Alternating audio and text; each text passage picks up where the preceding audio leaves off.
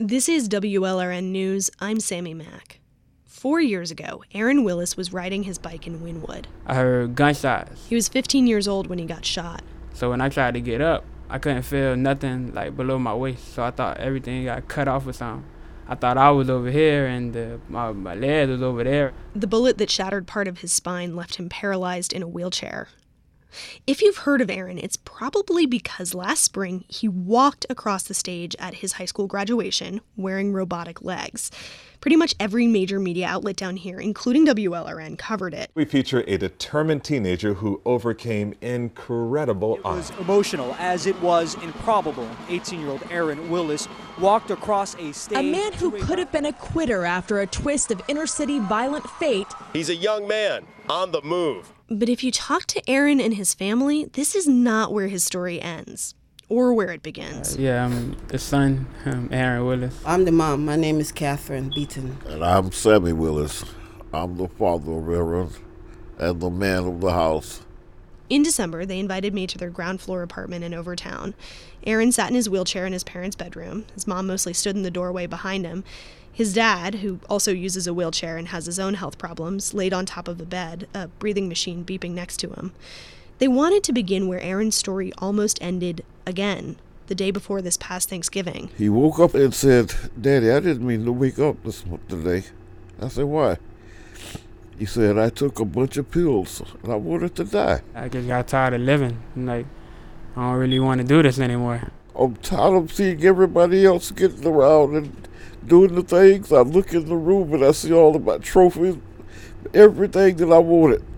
is now in in the wheelchair. Uh, I mean, I always look at the positives, but I guess the negatives are starting to win. I told him, boy, I don't hate you. Because I understand you. I said, come here and lay in the bed with me. And I said, Aaron, you really want to die? He said, yeah, daddy. I said, well, let me tell you something. If you really want to commit suicide, you're going to do it. But if you're going to do it, you're going to do it right here, laying in my arms. Started having pain almost everywhere, even like in my legs. I'm like, that's kind of weird. I can't really feel my legs, so why am I getting pain? So I said, you ready for me to call somebody now for you? No, Daddy, I just want to die. He started throwing up. And finally he said, yeah, Daddy, get me some help. I guess that I guess I felt like it was time to go to the hospital. Yeah, then he called me. He called me in the room and said, he said, I think it's time. Should we call? I said yes, and then I called nine one one. The paramedics came in about five minutes and treated Aaron for the overdose. Aaron was shot on December 19th, 2012. Nobody ever figured out who did it or why. He was a good student, didn't have any beefs with anybody. He was about to start on the Booker T. Washington football team, and his family thought he might actually get a football scholarship. Instead, Aaron became one of the more than 850 kids with gunshot wounds rushed to the Ryder Trauma Center at Jackson Memorial Hospital over the last decade. Aaron is one of the almost 90% who survived. The next day when I woke up, the doctor the doctor came to me with my X-rays and they said most likely you'll be in chair forever. Your chances of walking are very slim. Well, he, he didn't really say they were slim. He said they they, they was non-existent. So yeah, at that point I was just like, well, why I had to get shot, you know? Aaron spent five weeks recovering at Jackson. There was a parade of friends, teachers, reporters. Miami Dade school superintendent Alberto Carvalho came to see him. While he was hospitalized, Aaron had a mental health therapist that he really liked, but that stopped when he left. By the time he was discharged, Aaron was itching to get out of there. I wanted actually wanted to see how how it would fit like in the real world, like with a wheelchair. Fitting back into the world involved a lot of changes. First, it was like I got to get used to looking up at people, cause I always been the tall guy in the crowd, and like even now I'm six two, but even like short people, I say I look up to them with everybody. I, had to get used to using my arms to get around instead of my feet. And I figured out that my arms are not like my feet; they get tired really quick. Another thing I had to get used to, like, like when I do end up pooping in public, I like I had to learn how to keep my cool. When Aaron became paralyzed, he lost control of his bowels. And when that would happen at school, he would go down to the office and call his mom to come help clean him up.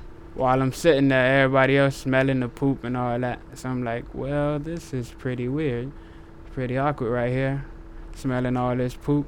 Aaron could have had a classroom aide, but he felt more comfortable with his mom helping him. Still, Aaron kept up his grades, pushed himself in physical therapy, dated. It hasn't really stopped in my dating life. I was surprised by that. Girls still like still be wanting to talk to me in the chair. So I'm like, all right. She have some of the prettiest model walking in this house. I told him if his mama ever dies, I'm gonna take his leftovers. There are periods where Aaron goes to what he calls his dark place. My dark place is like I, I stopped doing everything. Sometimes I even stopped taking showers. I stopped eating. I stopped leaving the room, period. His dad remembers the first time it happened. he started dri- really drifting away.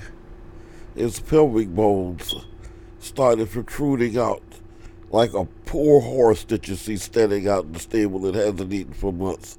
That's when Aaron's dad called the psychology department at Jackson. Aaron got back in therapy and started managing the depression with medication. But it still gets really bad around the anniversaries of his shooting. That was the trigger for his suicide attempt in November. A little before that, he'd been feeling better, so he went off his medication. He's back on it now. Through all of this, Aaron managed to graduate high school on time. Along the way, he got the attention of the researchers at the Miami Project to Cure Paralysis. They've been working with him to develop the robotic legs. Please help me welcome And he got to wear those legs at his graduation at the Arsht Center this spring. about to walk on stage, Aaron Willis. So I just started to walk out. I started hearing like people clapping and stuff like that. Then after a while, they started screaming my name.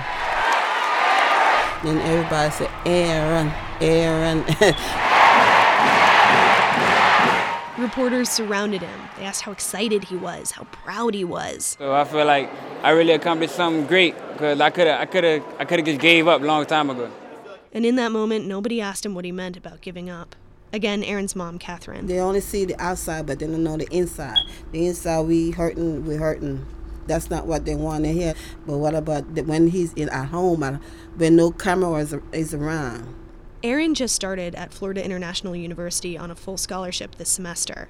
He was supposed to start this past fall, but before he could live on campus, he needed surgery to help control his bowels. I'm really looking forward to being on campus on my own, basically. And what are you most nervous about? The same thing, being on campus all alone. This is WLRN News. I'm Sammy Mack.